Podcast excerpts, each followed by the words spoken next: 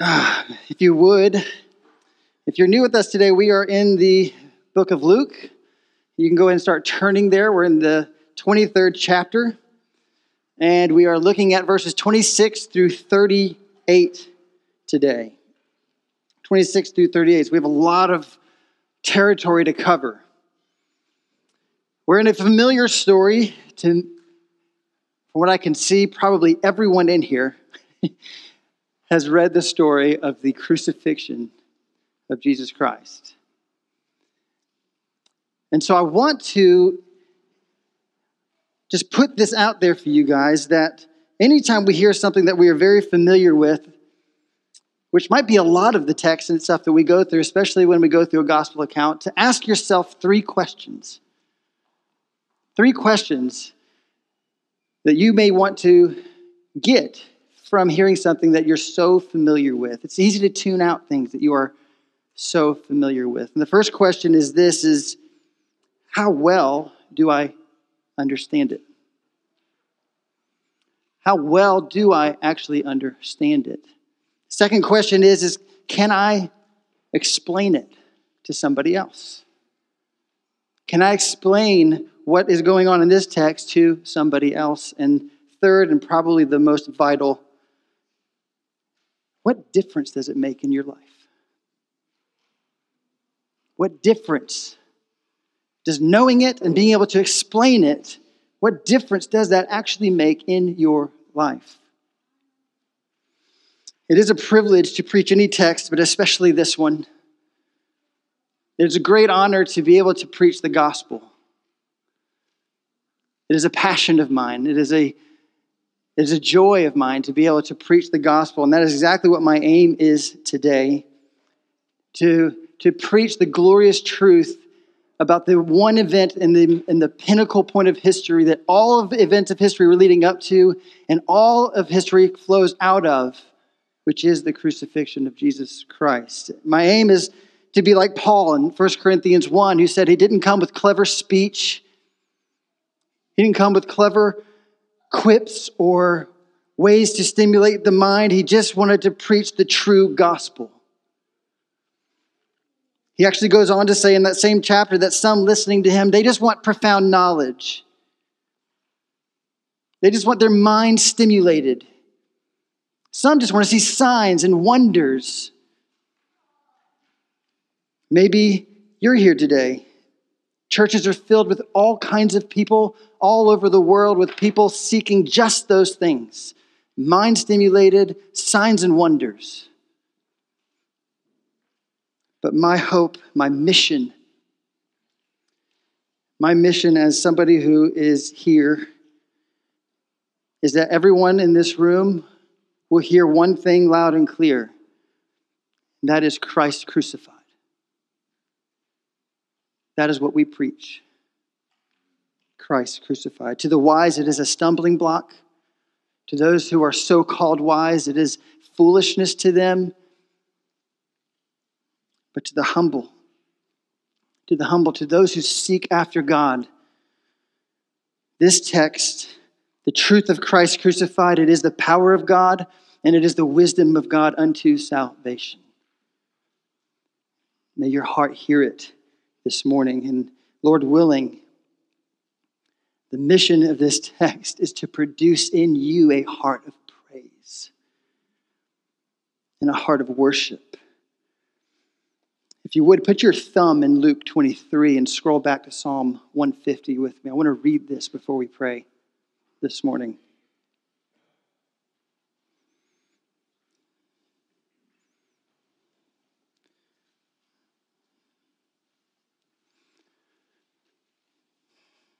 Psalm 150, it's the very last chapter in the book of Psalm. It says this, it says, praise the Lord. Praise God in his sanctuary. Praise him in his mighty expanse. Praise him for his mighty deeds. Praise him according to his excellent greatness. Know who you praise. Know who you praise. And then praise him with trumpet sound. Praise him with harp and lyre. Praise him with timbrel and dancing. Praise him with stringed instruments and pipe. Praise him with loud cymbals. Praise him with resounding cymbals. In any way you can possibly fathom, praise him. He says, let everything that has breath, praise the Lord. And with the resounding crescendo, he says, praise the Lord. This is the heart of a person who has been overwhelmed by God's grace, by the majesty of his existence, by his grace, by his mercy. May God give each of us this kind of heart this morning as we reflect on his word and his work on your behalf. Let's pray.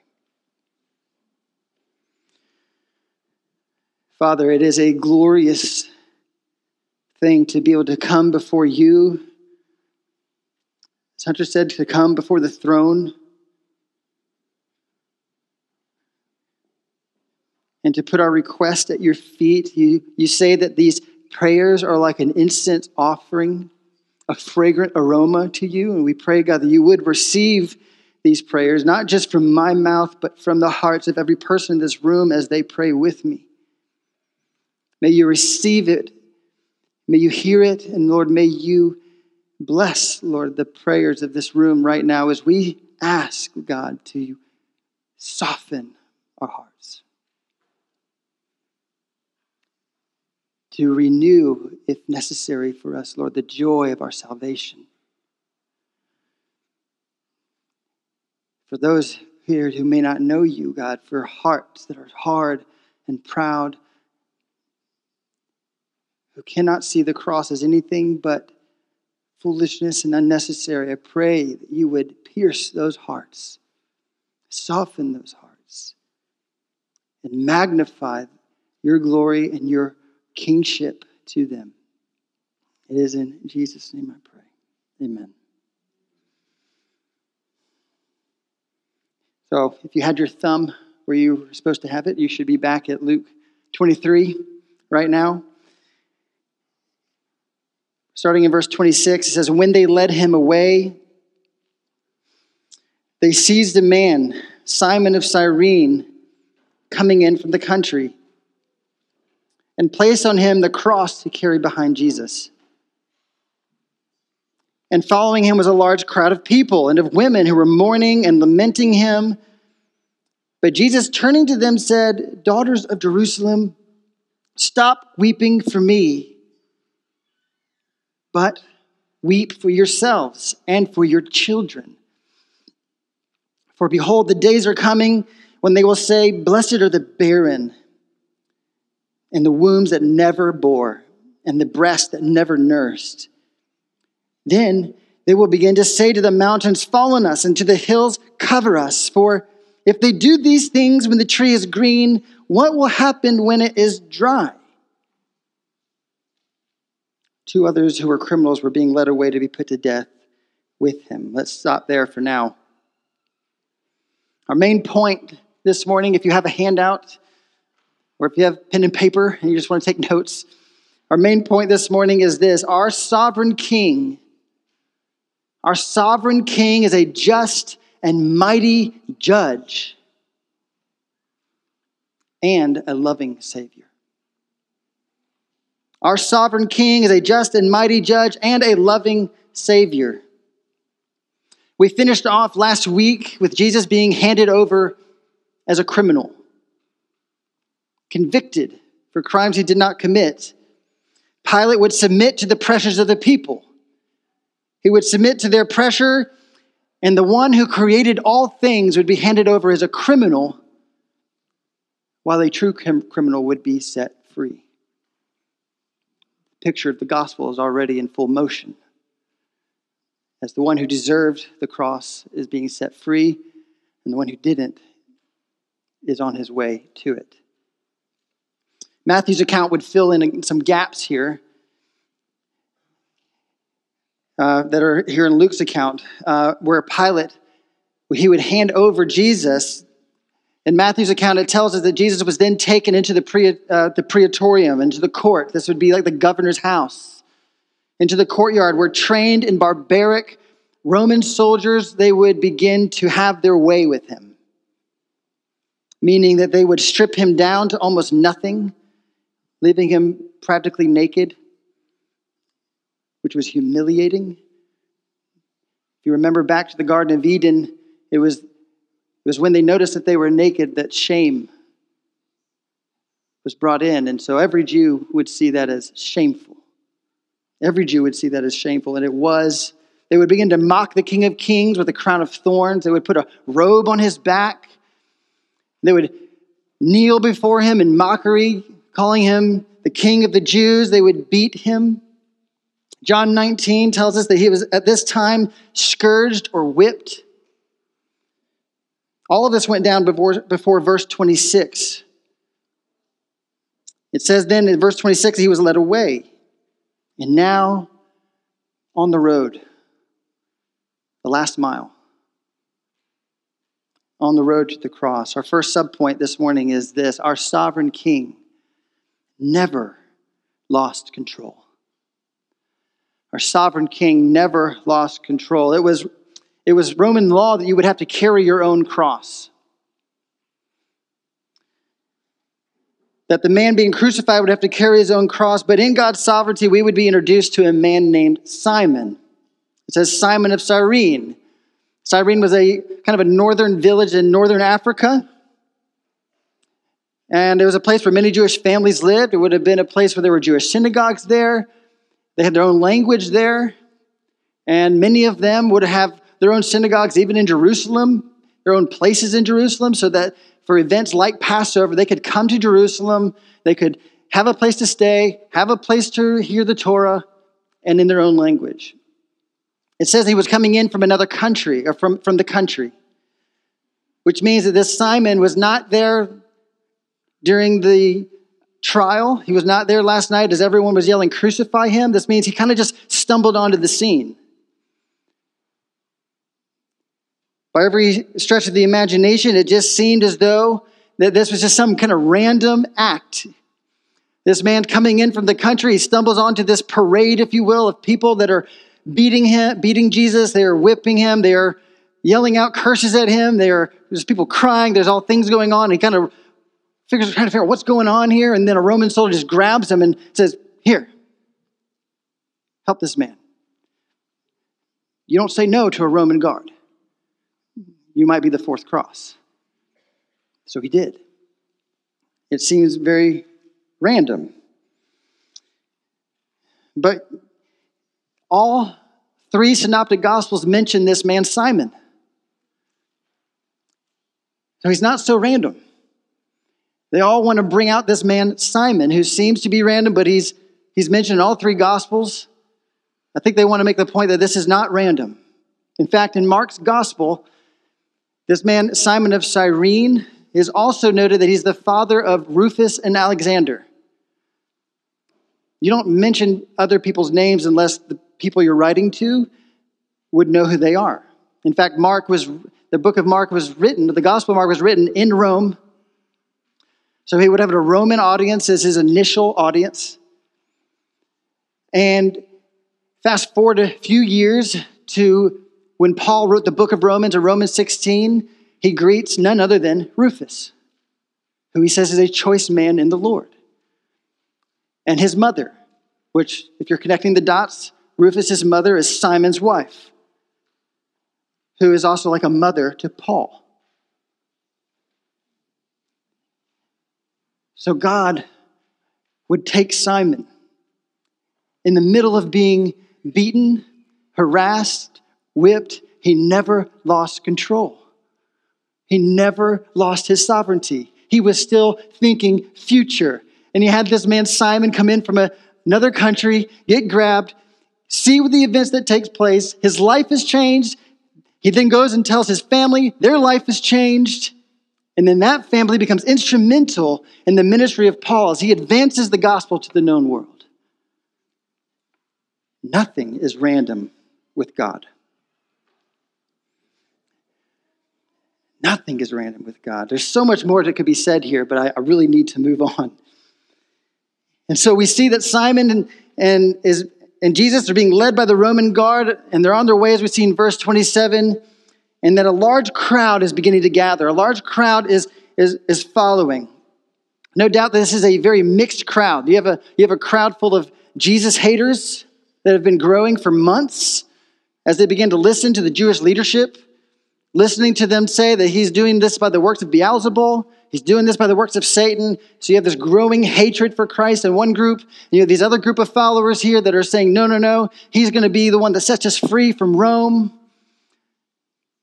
And then you have the few that were following him because they wanted to see what he was going to do. So no doubt this was a mixed crowd of Jewish haters and so-called followers of Christ who were probably lamenting their dreams of Rome's defeat vanishing before their eyes. The one whom they thought would destroy Rome, the one who they thought would end all their pain and suffering, suddenly he is going down, and they can see their defeat of Rome going with him. And they're probably pleading, no, Jesus, do something. Just do something. This can't be it. This can't be the end. And so, in fact, we see women here mourning and lamenting the idea that they were beating their chest and crying. Many of the commentaries say that these were actually not even true mourners. They were professional mourners. Women who would be kind of hired to create this scene of mourning for him. These weren't true followers, and I get that because Jesus calls them daughters of Jerusalem. That was not a compliment. That was not a compliment. You might hear daughters of this generation, daughters of this religious society. The way James and John would be called sons of thunder, these were daughters of the so-called leadership of their religion. And up until this point, the vast majority of Jesus' message has been repent, repent, for the kingdom of God is at hand. But here in this moment, on the final mile to the cross, the time for repentance for this generation has passed. And Jesus is going to say nothing to them except for prophetic judgment. He's going to give them nothing but a prophetic judgment and in many ways very merciful warning. Our second point is this, our sovereign king will by no means clear the guilty. Our sovereign king will by no means clear the guilty. Jesus on this road to his death has one last thing to this generation, and it is, do not weep for me. Can you imagine? All that he's gone through already. And he says, don't weep for me. Weep for yourselves and for your children. This isn't the first time he said something like this. You remember back in Luke 19, as Jesus approached the city, he's approaching into Jerusalem, and what does he do? But he weeps for Jerusalem. He weeps for them. All that he was about to go through, all that he was about to endure in this city, and he weeps for them. And he tells them in Luke 19, like he told them here in this chapter 23, that judgment was coming because they did not recognize the time of their visitation. The just judgment of God is coming, he says. Judgment that would be so terrifying and so bad and so awful that it is no longer a good thing for women to be fruitful, but it would be better if women were actually barren and unable to have children. This is a massive cultural reversal. If you remember back to Luke 1, all the way back to Luke 1, we talked about Elizabeth who was barren and how that was a curse in their culture, that if you were barren, you were cursed. But Jesus says, no. A day is coming that if you are fruitful, you are cursed. I can almost picture the women who are crying for him. Have you ever seen your children, if they're kind of doing this fake cry, and you tell them that they're going to get punishment if they keep it up, and they all of a sudden suck it right back up? I kind of picture their tears just kind of halting and their faces changing from one of false mourning to that of deep concern and worry. One commentator gives us some insight describing the events of 70 AD. He He says, indeed, when you read Josephus's account, you recognize the fulfillment of these words. The barren woman would be fortunate because in this siege, as Roman guards would siege the city of Jerusalem, women would be reduced to the point of boiling and eating their own children. Jesus is saying, you think things are bad now. Wait and see how bad they will become. It gives us a picture, doesn't it, of how harsh the judgment was in 70 AD. The judgment will be so bad that Jesus quotes Hosea 10:8 to them and saying to them that you will desire mountains to fall on you. You'll desire for the rocks to crush you so that you do not have to endure the suffering that is going to come. And then he says, for, here's the exclamation point to this prophecy. For if they do these things, he says, when the tree is green, when the tree is green, this means that when the truth and life, which is Christ himself, is with you, when God incarnate is with you, when truth and wisdom and life incarnate are with you, if they do these things to you, when this is true, what will they do when the tree is dried up and your house has left you desolate? And you are forsaken, and God is no longer with you. What will they do to you then? Here's the principle. Here's the principle we need to understand from this. God is a just and righteous judge. So what should a good and just and righteous judge do with guilty and unrighteous people?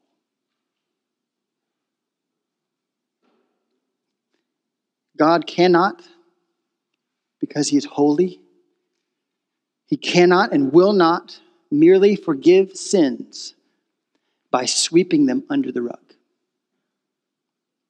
God cannot and will not merely forgive sins by merely sweeping them under the rug. He must punish all guilty sinners. Why? Because God is good, and he's a good judge.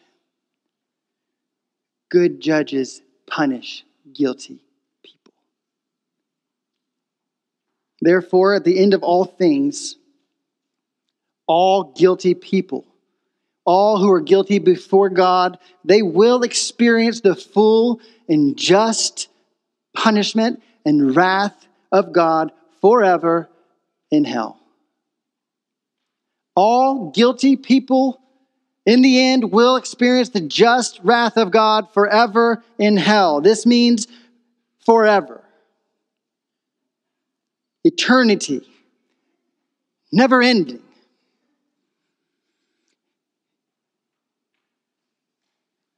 I want a book, chapter, verse for that. Matthew 25:46, speaking of hell this way, says, and these will go away into eternal punishment, but the righteous into eternal life. How long is eternal? Revelation 14 says it this way. He will also drink of the wine of the wrath of God, which is mixed in full strength in the cup of his anger. He will be tormented with fire and brimstone in the presence of the holy angels and in the presence of the Lamb, and smoke of their torment goes up forever and ever.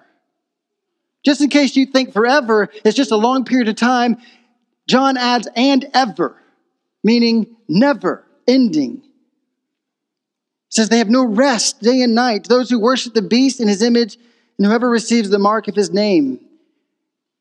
Meaning there is a judgment to come. There is a judgment to come and a wrath to come so great that all who are guilty before Christ, they will not be able to stand, and they too will suffer forever and ever. It is something that we do not do well in thinking about. It's something we tend to suppress and block out. It's hard to think about. Because this means that every person who has ever broken God's law is guilty. This means anyone who has ever loved anything more than God is guilty. Every person who has ever worshipped created things over the Creator. Every person that has taken the Lord's name in vain. Every person that has not honored the Sabbath. Every person who has dishonored their parents. Every person that has committed adultery. Whoever has stolen, irregardless of its value. Anyone who has ever lied. Anyone who has ever killed or even desired someone else's stuff. All of this earns you the mark of guilt before God. Jesus actually says, anyone who has ever lusted in their heart or hated their brother in their heart, they have committed adultery in the heart and they have committed murder in their heart. Who could stand before God? Who? Every single person who has ever broken God's law stands before God as guilty and deserves to receive the full wrath of God. If you're tempted to leave, don't. It gets better.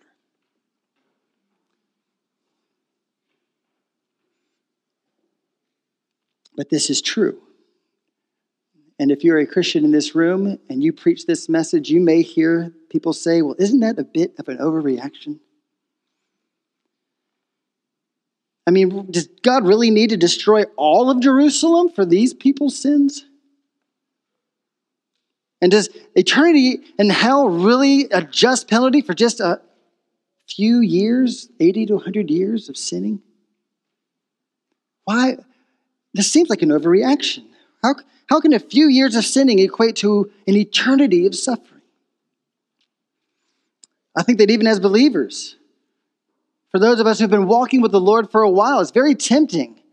It's very tempting to kind of forget the holiness of God and to think, we don't really deserve hell, do we? I mean, really? I mean, we really deserve hell? Forever? The moment we forget that, the moment we lose the joy of our salvation. Forever is a strange word in our mind, isn't it? It's hard to grasp eternity, even an eternity of joy, much less an eternity of suffering. It's hard to imagine a suffering that will go on forever without end, with no day being closer to the end than the day before it. It's hard to fathom. But as I just said, we must remember. We must remember that God is holy. God is other. God is uncreated. God is incomprehensibly pure. He is perfect. He is without sin.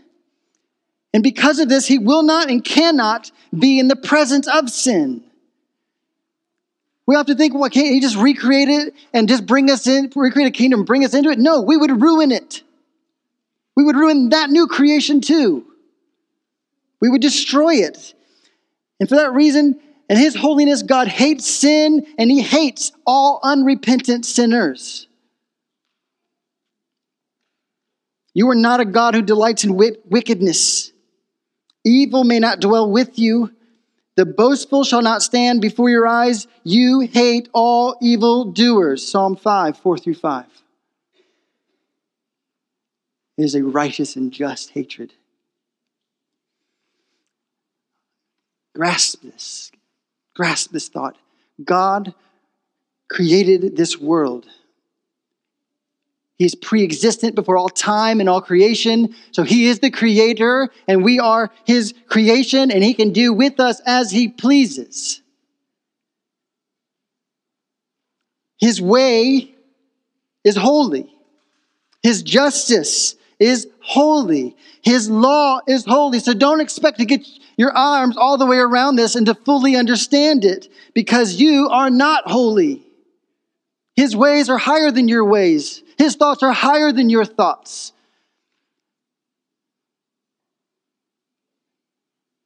We should not ask God, how could you do such a thing? We should merely bow.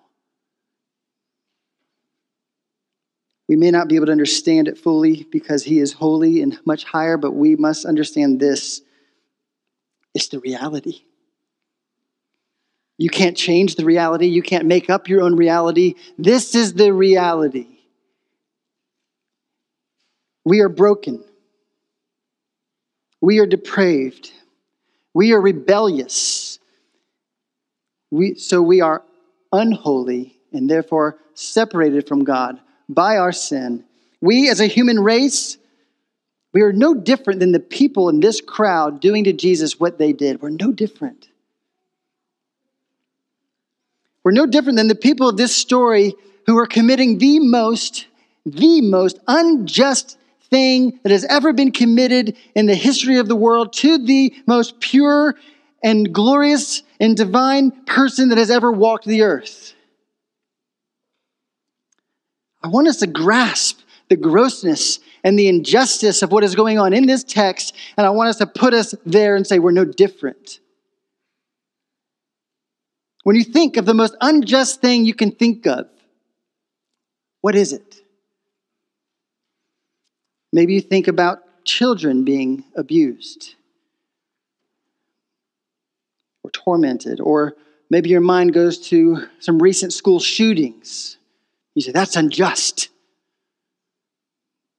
Maybe your mind goes to the thoughts of babies being ripped out of their mother's wombs, one limb at a time. Maybe that makes you angry. It should. It should. It is unjust. It is not right. It is horrific. We should hate these things, but I tell you today that none of these things are nearly as unjust as what is happening to this man, Jesus Christ, on this day. For he is worth more than every human being, big or small, that has ever walked the earth. He is worth more. You take every person that has ever existed in the history of humanity and you put their value all together. You add all of their value up and they are but a drop in the ocean compared to this one man. He is the image of the invisible God. In him is life itself. In him is pre-existent truth. In him is love, true love, holy love, holy grace, holy mercy, holy justice. And the heart of man hates him. The heart of all humanity hates him because we hate what is pure. And we hate what is pure because it reveals to us that we are not pure. We, like this generation, look at God and we want nothing to do with him.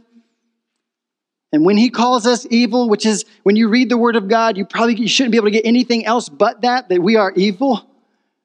We don't measure up. We fall short. No one is good. No, not one. The word of God does that. And when we hear that, we want to kill him, ignore him, or just pretend he doesn't exist. In our most natural state, that is exactly who we are. So no, this is not our overreaction from God. Not in the slightest. The fact that Jesus even warns them is mercy upon mercy. The fact that he gives us his word and warns us is mercy upon mercy. Israel deserved God's judgment. We deserve God's judgment. But God. God is a just judge who will rightly give the righteous judgment to those who deserve it, but God is also merciful. God is also merciful. He is both a consuming fire and a refuge from the fire. And it's his desire to glorify himself by making the impure pure. So we keep reading in verse 32. It says, 2 others also who were criminals were being led away to be put to death with him. And when they came to the place of the skull, there they crucified him and the criminals, one on the right and the other on the left. But Jesus was saying, Father, forgive them, for they do not know what they are doing. And they cast lots, dividing up his garments among themselves. And the people stood by, looking on. And even the rulers were sneering at him, saying, He saved others. Let him save himself, if this is the Christ of God, his chosen one. And the soldiers also mocked him, coming up to him, offering him sour wine and saying, If you're the king of the Jews, save yourself. Now there was also an inscription above him. It said, This is the King of the Jews. An inscription to mock him, but how true. They had no idea that inscription was and is. Our third point this morning is this. Our sovereign King saves others by not saving himself. Our sovereign King saves others by not saving himself. So we have four men: Simon, Jesus, and the two criminals being led to a place called the skull. It's the word in Aramaic called Golgotha, or in the Latin called Calvary. This is where we get the word Calvary from. It is the place where Jesus would be crucified. It is the place where he would be lifted up on a tree. And as it says, with one of the criminals on his right and the other on his left, fulfilling prophecy that he would be numbered with transgressors. Counted as a criminal, even though he was innocent. The crucifixion, as you may know, was a brutal and horrific death. Interestingly enough, though, the details of the crucifixion are not found in Scripture. In fact, all of the Gospels merely mention he was crucified. The end. We have to go to extra biblical, good historical resources to understand what took place at a crucifixion.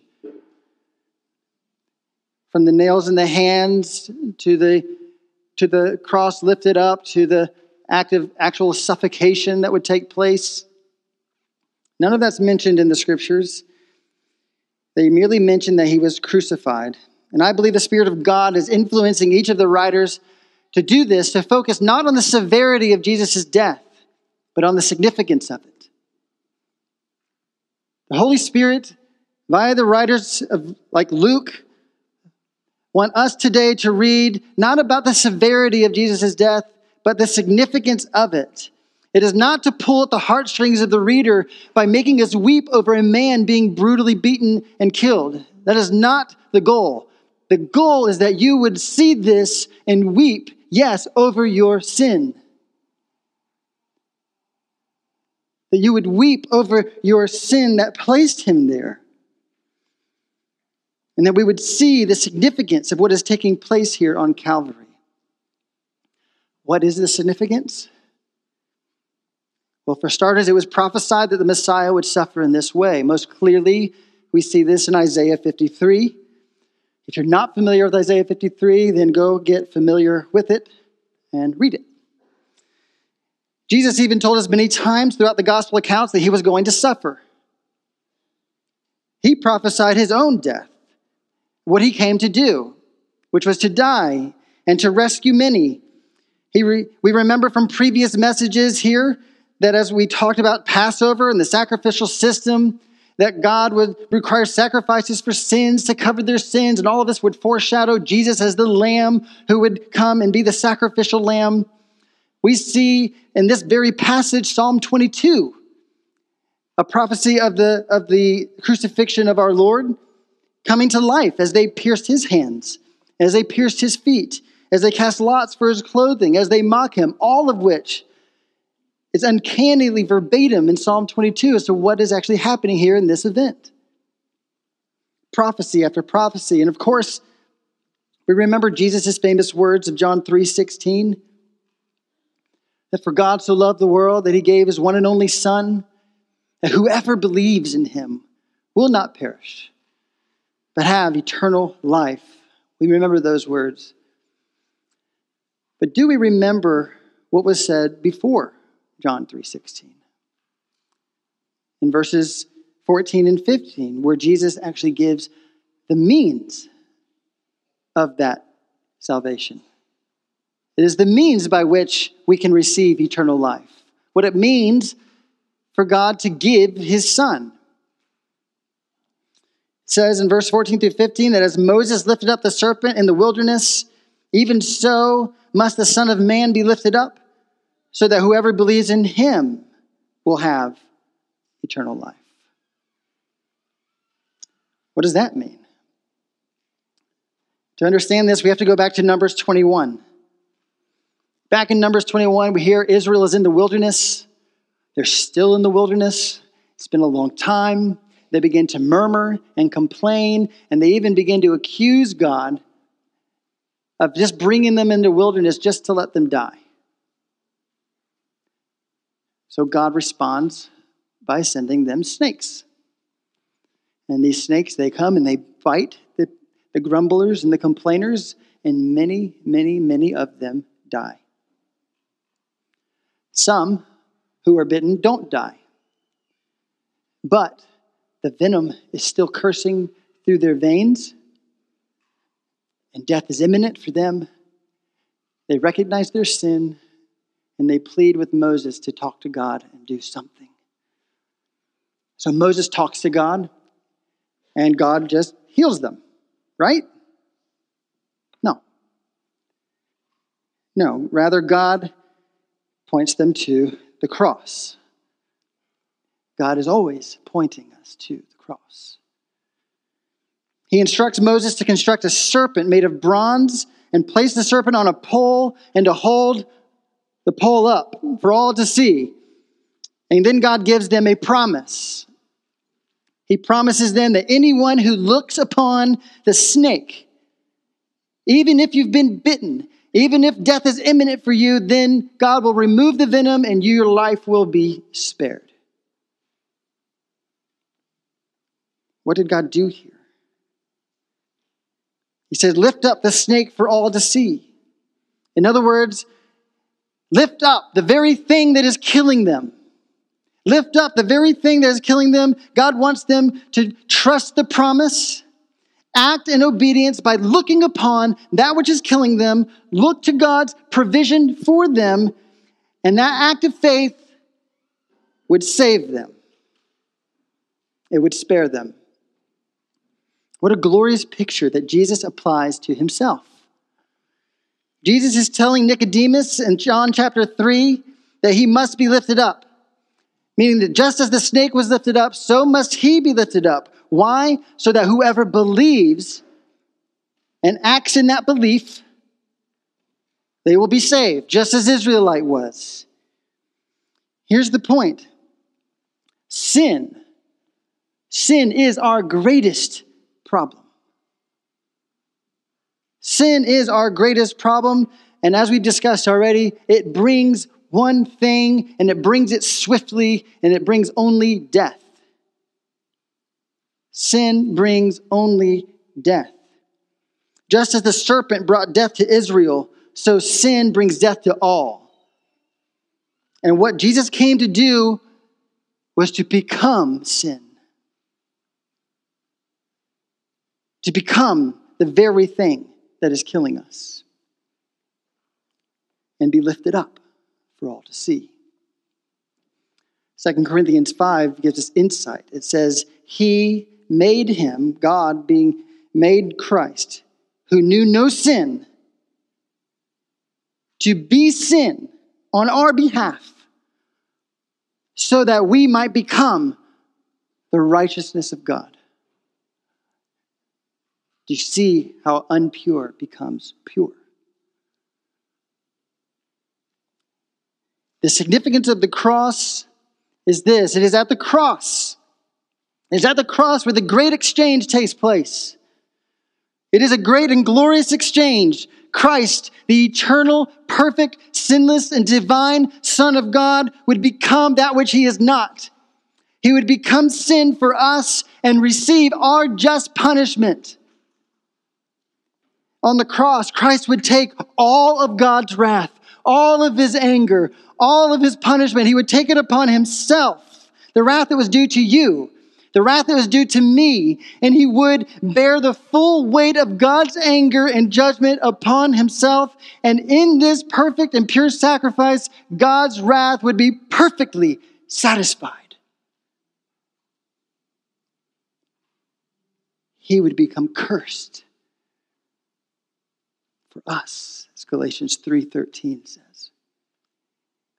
For cursed is everyone who hangs on a tree. He would become cursed for us so that any who would look upon him,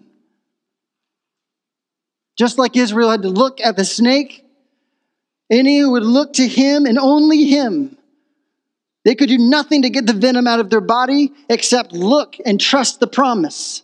Trust the promise. Look to the serpent. Just like that, we must look to Christ and only Christ.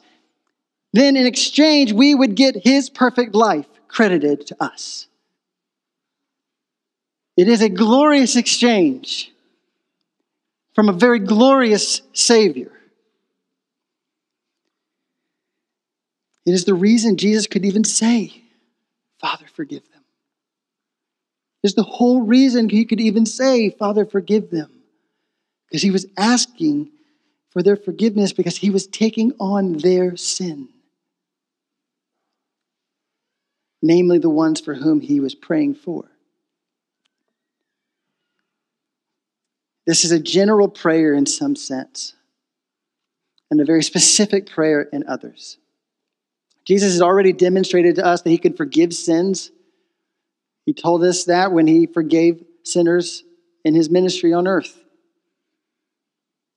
We didn't need to ask for their sins to be forgiven. But he desired to demonstrate something.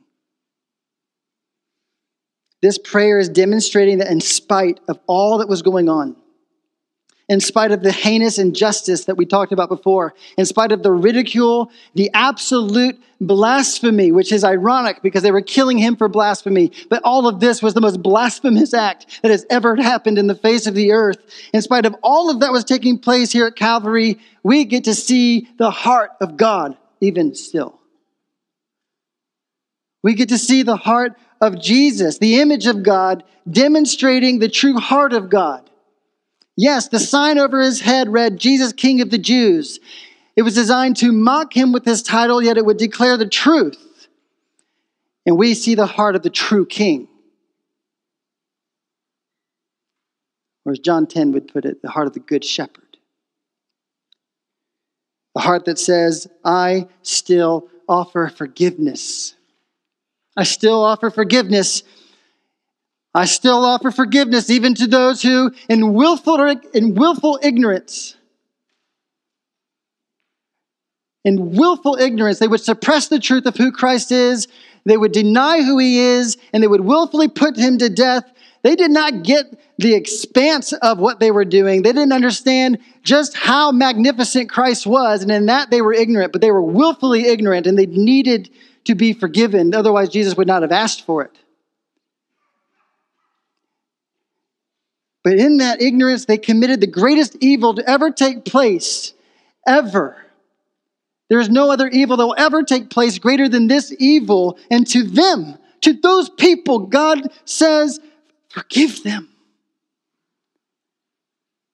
He offers forgiveness. In contrast to Pilate and Herod and other Jewish leaders, other kings, if you will, who only want to save themselves, they would mock Jesus and tell him to save himself, but the good shepherd, the good king, saves not himself so that he may save others. Oh, he could have saved himself.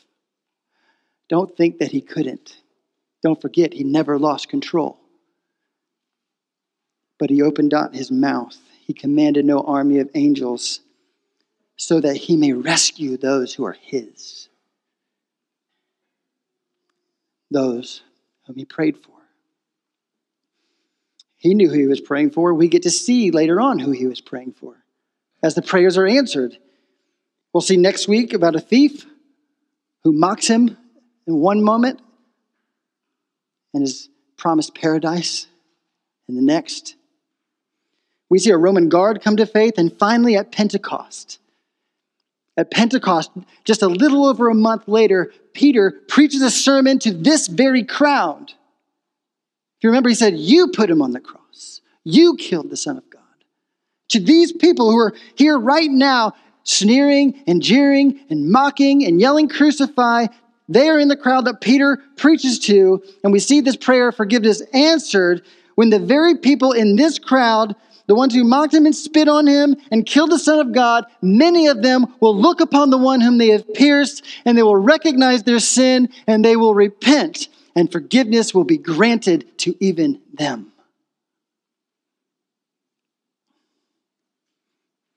This is without a doubt the most encouraging thing I have ever read. This is without a doubt the most encouraging thing we will ever hear or read in our lifetime. May we see that God is a merciful God. He's a merciful God. And though his anger is against the guilty, he is willing. He is willing and he is able to forgive even the worst of sinners because of what Jesus has done. Therefore, even you can be forgiven. Even me. Even I can be forgiven. Which is so encouraging, because sometimes it just feels like that was the last straw. There's no more forgiveness. But I don't really care what you've done. I don't care what you've done. I don't care how far or how deep into sin you have gone. God extends forgiveness to you in Jesus Christ. I don't care how far down the hole of sin and depravity that God in his infinite wisdom has let you go. You have never gone too far down the hole that his righteous right hand is not long enough to reach, grab, and pull you back to himself if you would just look to the Son. God offers you his righteousness in exchange for your sin. What a deal. He offers you righteousness and mercy. He offers you grace. He offers you the kingdom purchased with his blood. You need not tithe to get rid of your guilt and shame. There's no amount of money you can give to get rid of your guilt and your shame. You can't read your Bible enough. There's no, I don't care if you read it, the whole Bible every year. It doesn't get rid of your guilt and your shame. You can't read enough or pray enough. You can't pray your shame away. You can't serve people enough. You can't serve the poor enough. You can't serve in this body enough to get rid of your guilt and shame. You can't do anything but look. But look. Like Israel who looked upon the serpent, you must face your sin. Face your sin. Look to that which is killing you. You must face it, recognize it, and then you must look upon the one who willingly became sin on your behalf and offered you his perfect life. Meaning, put your faith in his work on your behalf and live. Look and live.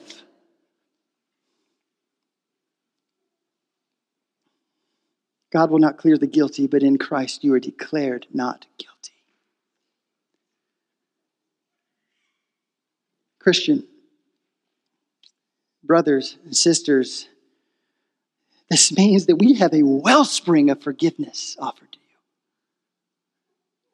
An eternal, never-ending wellspring of forgiveness offered to us, meaning that sin can no longer kill you if you're in Christ. Death, where is your victory? Death, where is your sting? It's gone. There is no death. There is no punishment. There is therefore no condemnation for those who are in Christ Jesus. Judgment has been paid. But what can sin do to you? What can sin do to you? It can keep you out of fellowship with God. It can keep you down and out. It can keep you from living the life God has called you to. It can keep you from using your gifts to edify the church. It can destroy the mission that God has for you. It can destroy your family. It can destroy your testimony. It can keep you from all kinds of things that God wants for you, but it cannot kill you anymore. So when you sin, run to the wellspring of grace. Run to this glorious gospel. Run with all your legs' might back to the gospel of Jesus Christ. Remember what was accomplished for you. Repent of the sin, and then get up, dust yourself off, and keep running. That's how you live the Christian life. That's how you deal with sin. You don't wallow about it. You don't worry about it. And the fact that that you're condemned or that God doesn't offer you forgiveness, He does. It is a wellspring of forgiveness for you at the cross. Keep running to the throne of grace. It's grace upon grace upon grace for you. You're going to sin. You're going to slip. You're going to fall. But the only thing that sin can do to you if you don't go to the gospel is keep you down. And that's right where Satan wants you. Not running the race. Not fighting the good fight. So get up. Look to the cross. Receive the forgiveness, dust yourself off, and run the race that God has for you. You can do that because Christ, who is raised from the dead, lives in you. No more death. Reconciled to God. Jesus went through the greatest suffering so that you might have these things, and with these things bring Him glory. Get up, dust yourself off, and bring Him glory. What more do we need to praise Him all day long? What greater truth must we remember to praise Him when money is short, when marriages are hard, when work is tough, when sickness prevails? What more do you need to be joyful and happy? Should we not be the happiest people on the planet? But we forget. So we need sermons like these. We need texts like these. We need friends that remind us and point us to texts like these so that we can remember the gospel and keep glorifying God with our lives. Praise the Lord. Praise the Lord. Praise God in His sanctuary. Praise Him in His mighty expanse. Praise Him for His mighty deeds. Praise Him according to His excellent greatness. Praise Him with trumpet sound. Praise Him with harp and lyre. Praise Him with timbrel and dancing. Praise Him with stringed instruments and pipe. Praise Him with loud cymbals. Praise Him with resounding cymbals. Let everything, every single one of you that has breath, let him praise the Lord. Let's pray.